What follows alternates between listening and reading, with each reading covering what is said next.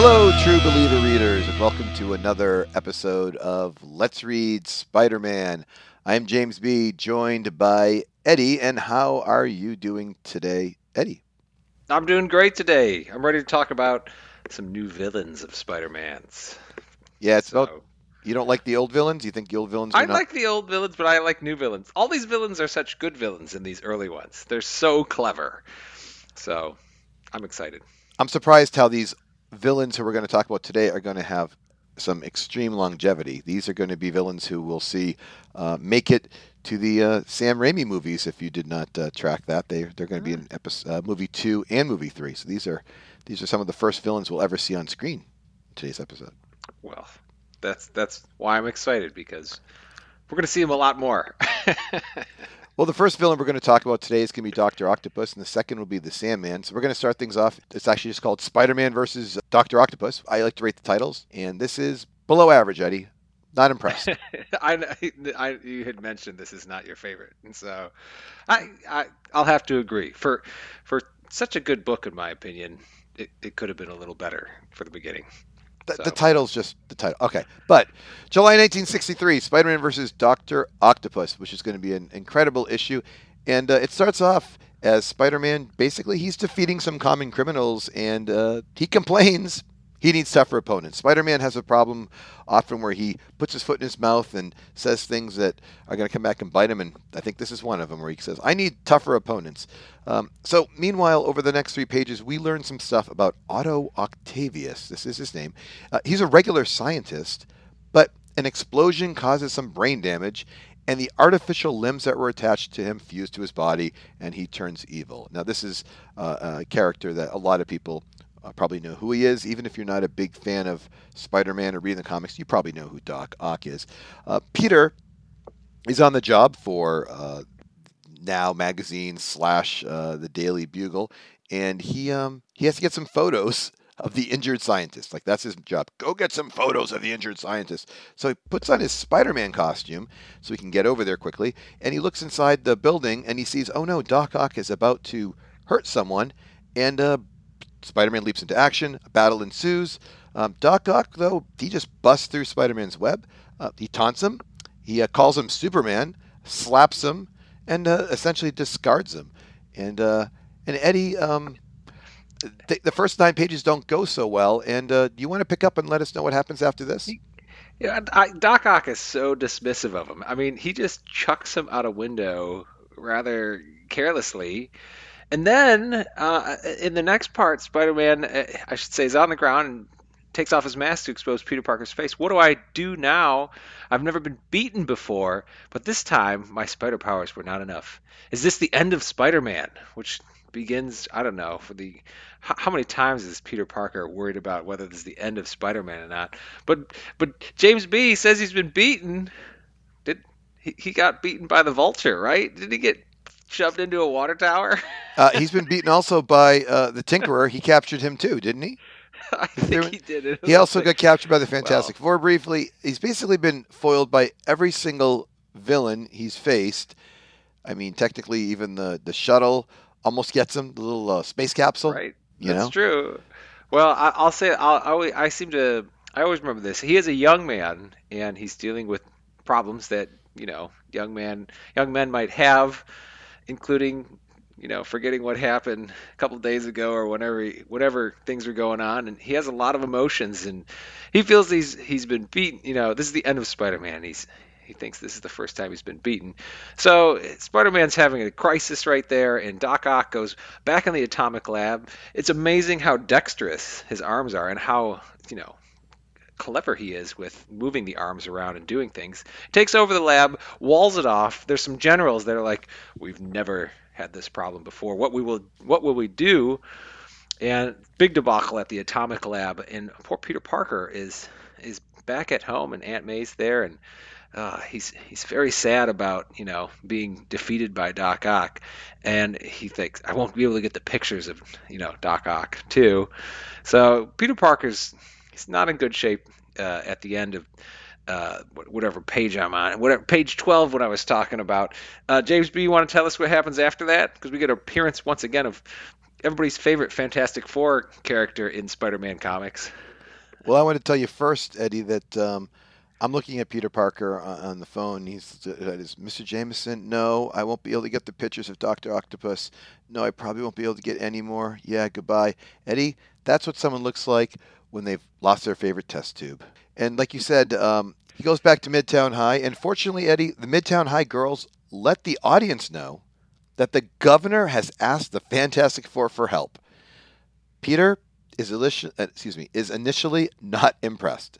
However, inspired by the Human Torch, who's making his second appearance in three issues, Spider Man battles Doc Ock again, and over these five pages, he defeats him with a little bit of science and uh, smashing right Eddie right across the jaw. And that's it. Game's over. Doc Ock's done. it's it's over. He's hanging upside down in one of like the best ways that you know Spider-Man defeats villains. But but after that, I, I, one of my favorite panels in this whole book is when the Human Torch is talking to the doctor, and he's like, the doctor's like, "Well, your temperature's gone down because the Human Torch was sick, I guess, and his temperature goes down when he feels better." I, I would think the Human Torch's temperature goes up, right? Flaming fireballs, Eddie. I don't get it.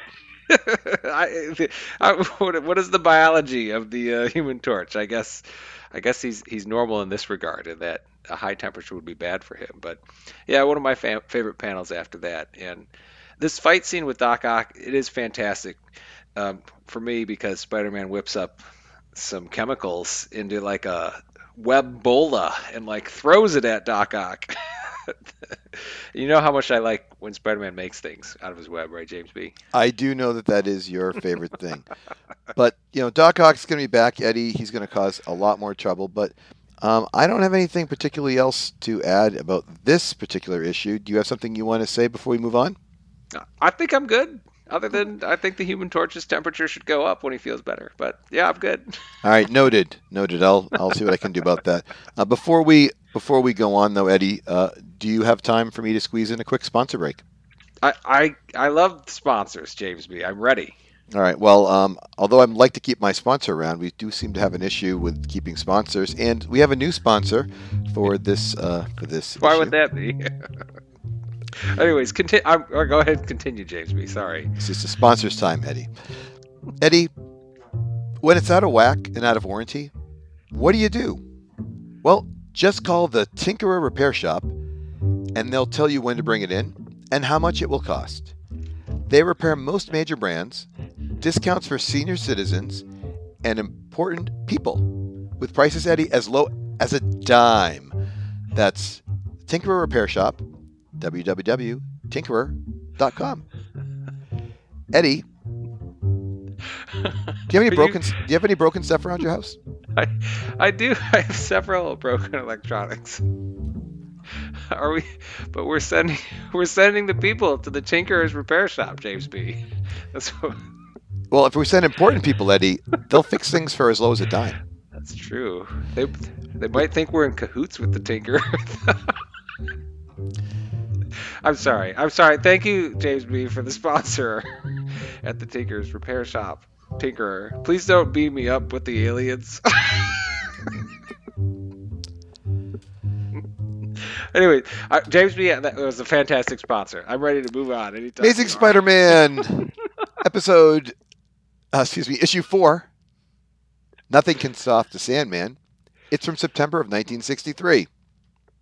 We good, Eddie? I'm good. I'm okay. ready. Sandman Eddie, is...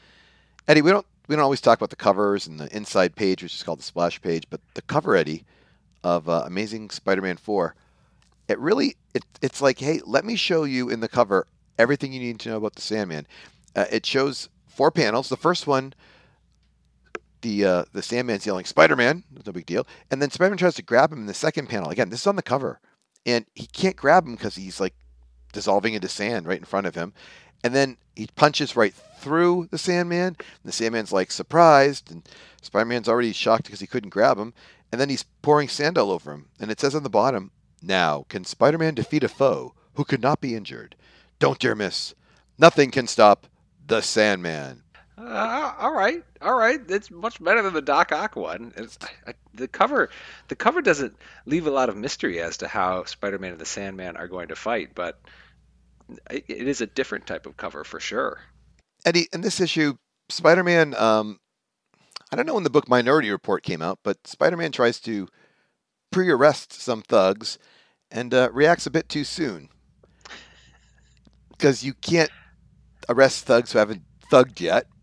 So it, it, you know kind of backfires on Eddie. Did you see this in the beginning of the book? It is it is fantastic to have the criminals calling for the police at the beginning of this issue to try to arrest Spider-Man as he's he's trying to preemptively. I mean, they do look super suspicious, but I, this is it's kind of a problem with Spider-Man too that I think it, why people would feel uncomfortable with him in general. He has superpowers. He moves around the city.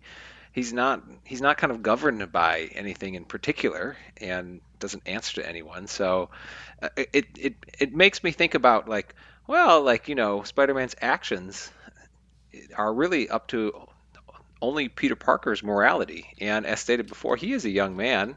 He is liable to make mistakes and do things wrong. So it's it's definitely an interesting way to kind of open the comic and then also really get you know as Peter Parker as a character thinking about what he is and isn't allowed to do as Spider-Man. I'm thinking, uh, Eddie, you familiar with the Red Scare and McCarthyism? Because I think that's what we're looking at here. It's like, hey, you look like a thug. You must be a thug. You know, I'm gonna I'm gonna My. arrest you for for for for looking thug-like. I mean, Spider-Man oh. is kind of bad, kind of bad here. This this this is getting very heavy here, James B. I'm I'm ready to move on to the Sandman because the Sandman is very entertaining in this one. And I was I ready to move. A lot of things he says. Too. I was just trying to do a summary, and you just took it down that path. I was like, I, well, if you're gonna go there, I'm gonna play that game. I just want you know the listeners to know, like, look, he tries to pre-arrest some thugs. Like, next sentence, all right? Okay, sorry, James B. It's all good. Um, tries to get out of there. He's running around and uh, he fights a Sandman and we quickly learn all his powers, which we sort of already knew from the cover. And I want to add really quickly, by the way, that cover with the panels on it, you're not going to see a cover that ex- that has panels on it for for years, Eddie. It's going to be Amazing Spider-Man 140. We'll have the next time you ever see like that much information on a cover. So this is this is not going to happen for another you know 13 years. But um, wow. you know he, you see all the same things. He tries to grab the Sandman. He tries to punch the Sandman. He turns into sand uh, I'm reading this as a reader. I'm thinking this this guy is this guy is amazing. Uh, Peter does rip his mask at one point he has to flee. But before that, he, he has a thought bubble where he says he can change his body as easily as Mr. Fantastic. Only Sandman isn't on our side. Uh, a couple things I wanted to talk about there. First of all, it's interesting that apparently he's reconciled with the Fantastic Four, who I, I, he doesn't really have a good relationship whenever I see Spider-Man and the Fantastic Four because he's like considers them on his side. But also, Eddie, what do you think? Uh, who's winning in a fight, Mister Fantastic or the Sandman? Go. Uh, what an interesting thought. I, I like because they kind of have the same powers, right? The Sandman can move around like Mister Fantastic.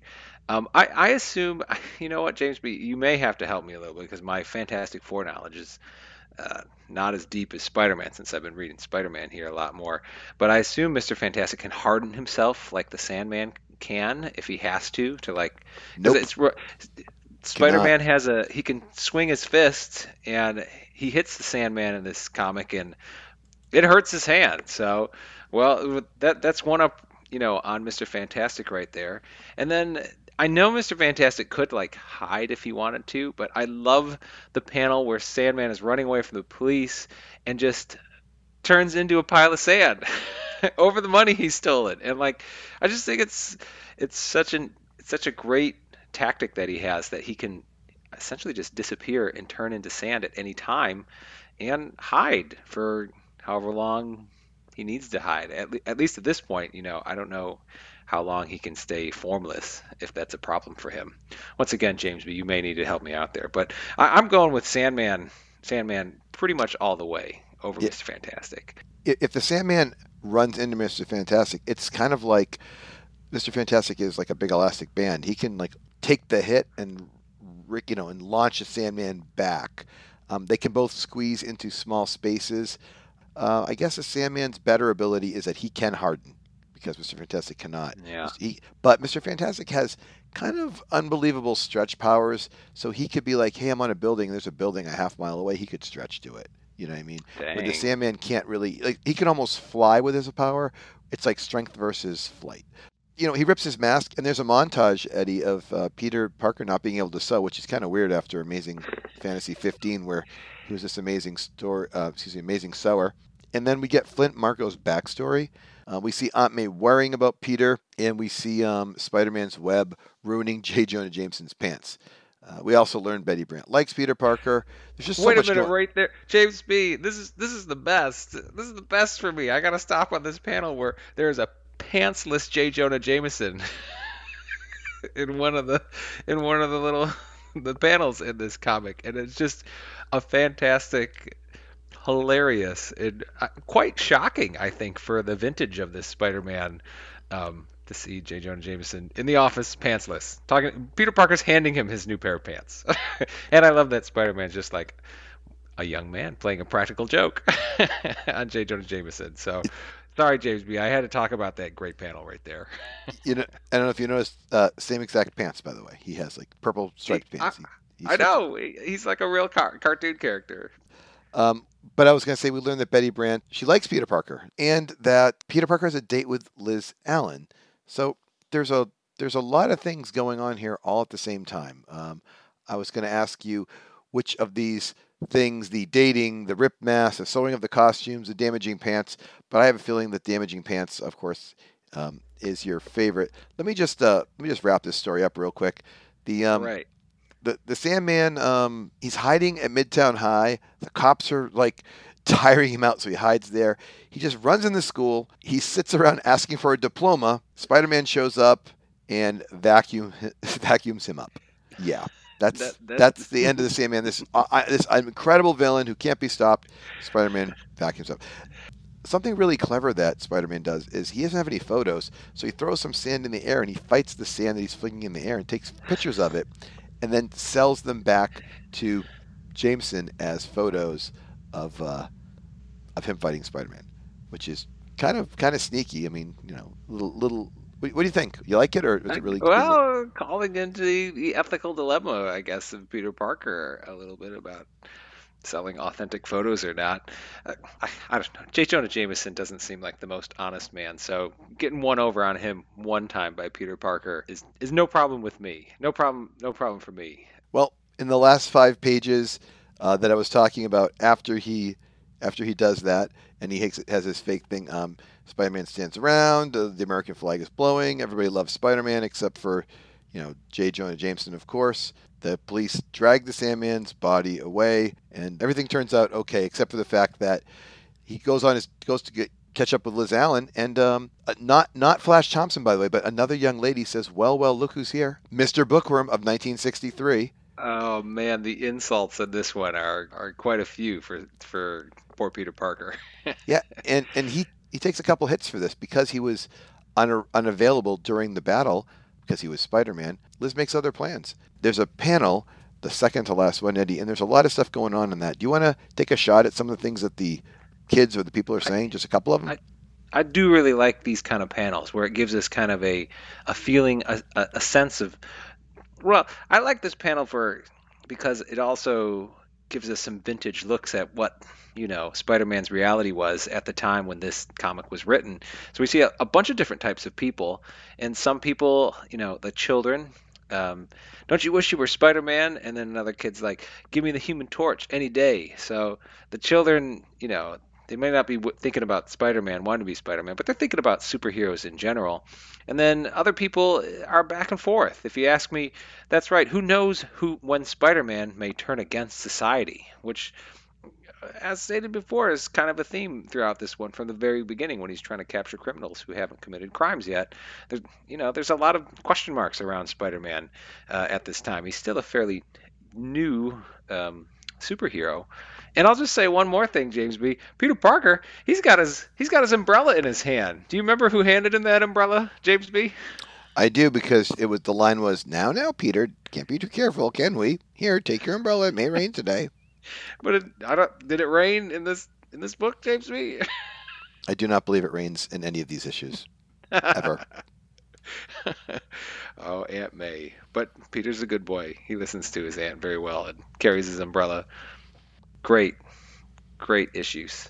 If you like these issues, or if you don't like these issues, you can send us a message to let's read Spider-Man at gmail.com.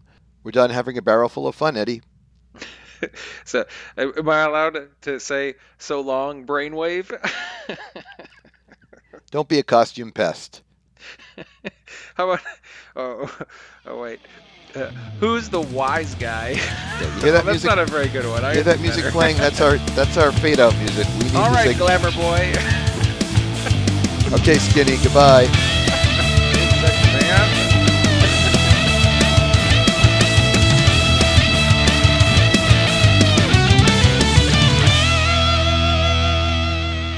Have so many.